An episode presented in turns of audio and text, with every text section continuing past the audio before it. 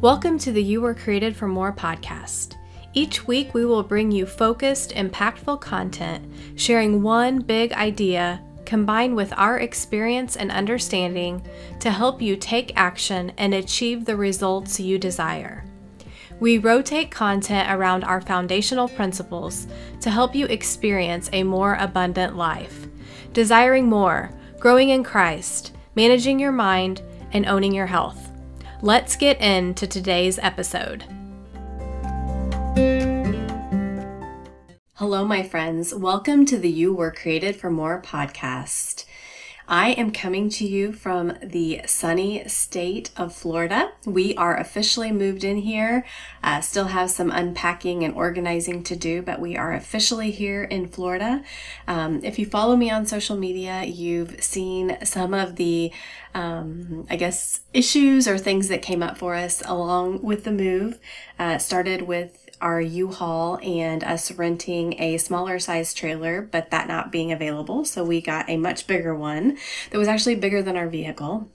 We drove down here and ended up uh, stopping and staying overnight just with the bigger U-Haul, bigger trailer, I was not comfortable driving, so my husband graciously drove the entire way.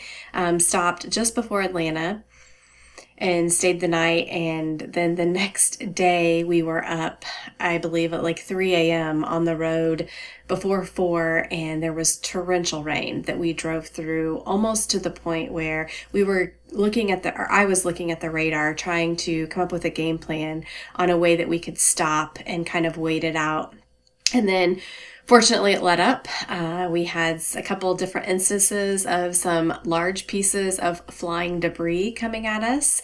And when you're pulling a large trailer behind you, it's difficult to swerve and still maintain control. So, um, made it through those. Very fortunate that, you know, the debris did not hit the windshield and did not do damage really to our vehicle. Um, but that's uh, just a little update on things going on here with us. Let's get started with today's episode, episode number 68 on giving yourself grace. Here's the problem with so many of us, myself included, that we struggle with on a regular basis. We set unrealistic expectations for our human life, and then we strive so hard to get quote unquote there. We listen to the lies that our default brain constantly tells us that we always need to be more, to do more. That's the key to having the perfect ideal life. One of those lies is we think we have to do all the things all the time wife of the year, mom of the year, daughter of the year, employee of the year, social media star. Our brain is always tracking our progress. And when it sees us falling back rather than making progress, we get down on ourselves. We beat ourselves up. We feel like we're failing at life. And then a season of life hits. We go through a big move, a job transition, a loss in our family, COVID. We try and try to keep up, but at the end of the day, it's just not possible to do all the things. We end up exhausting and overwhelming ourselves to the point we feel like we just have to give up on our dreams, on that ideal life that we want to have.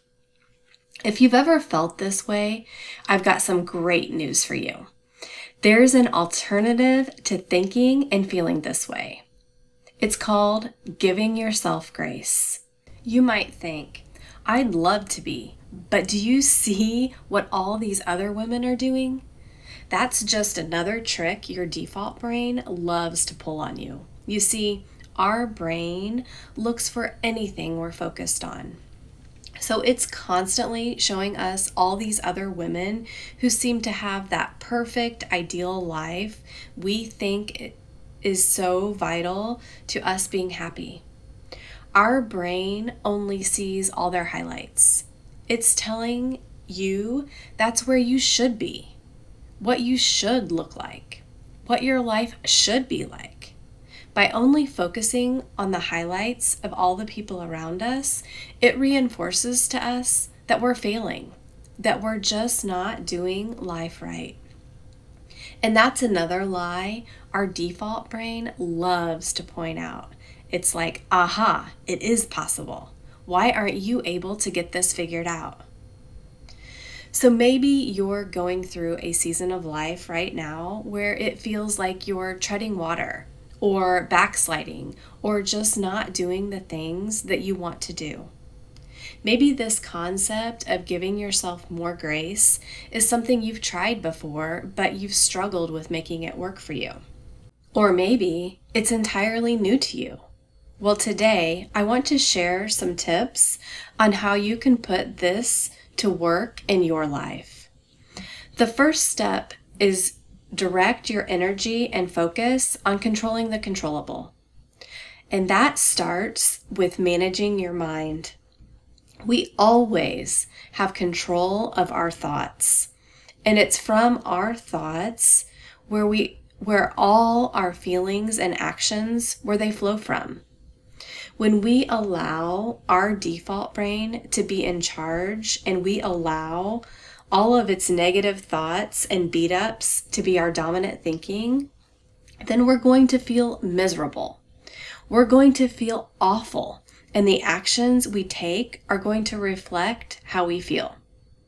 When we allow ourselves to fall into these thought feeling action loops, it's very easy to allow that negativity to continue to spiral and dominate our lives. But we all have control of what we think.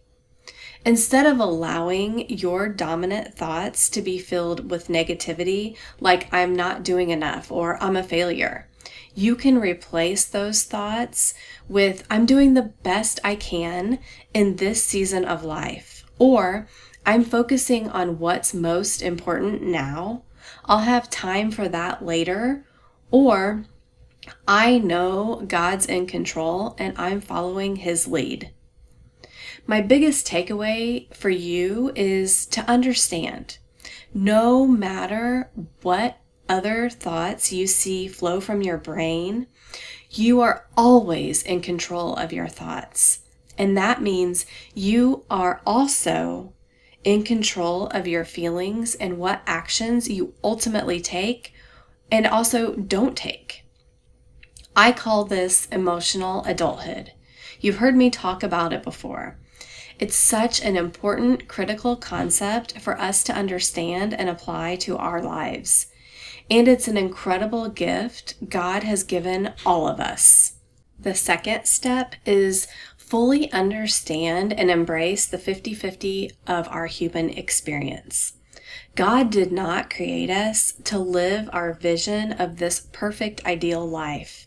He tells us we're going to go through seasons of life, seasons of difficulties, pain, suffering, seasons where we have struggles, seasons where we feel like we're not making the progress that we should be making. So many of us, we strive for perfection. We think we need to be perfect. We think our lives need to be perfect. But here's what striving delivers into our, our lives when we inevitably fall short of perfect.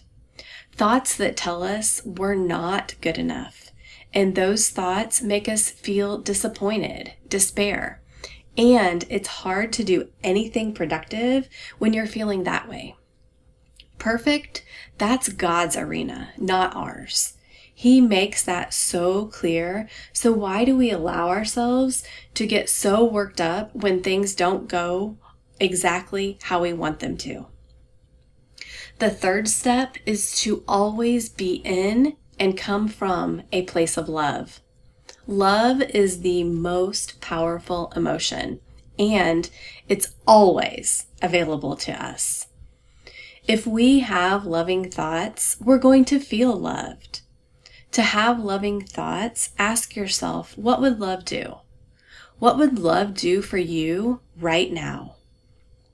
When we love ourselves, we have the ability to freely give ourselves grace and compassion when things don't go the way that we planned, when we don't show up how we want to in life.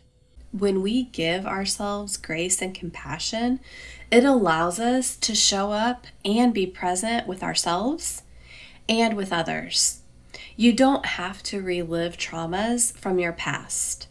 You don't have to be always focused on what you want your future to be. You can live happily with your present self. And when you do that, you can live happily with those around you too. Here's another really big thing you can do for yourself when you come from a place of love. You can give yourself approval for all the things you are doing in the present moment rather than thinking about all the things you're not currently doing. Thoughts like, I love how you care for your family, for your home. I appreciate the work you are doing with your kids. You set such a good example. You are a hard worker. You have a great heart. Thank you for being so loving, gracious, and kind. I already sprinkled in some of God's truths, but there are a couple more that I want to share with you. The first is understanding that God is always in control. When things don't go as planned, and that will happen, He tells us that's going to be the case. Again, the 50 50, and when that happens, he tells us to approach it with grace and compassion. There's a verse I love that says, We plan our way, but God, He directs our steps. We should make plans and set goals, but then we should also understand everything is in God's time. We cannot control that. The other truth is God's grace is limitless and it's always there for us, no matter what's going on in our life. The Apostle Paul wrote about this in his life with a weakness that he couldn't overcome. God told him his grace is sufficient for him, and his power works best in us through our weakest times. So we need to lean in even more into God and let him work through us when we're going through busy or difficult seasons of life. My experience on this is this is a really big one for me.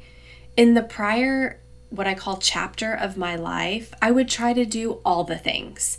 Even when I was going through a difficult season in life, I would stay up late or get up early to ensure that I got my workout in. I was able to get all the work things done, which is impossible, by the way.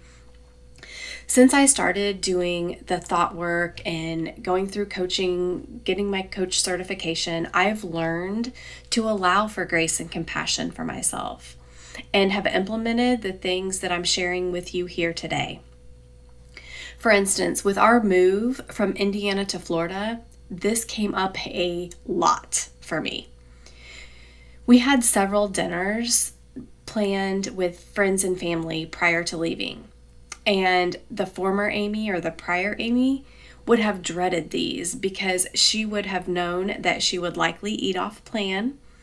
This would make her not be as present when she was out to eat with family and friends and wouldn't be able to enjoy the connection time.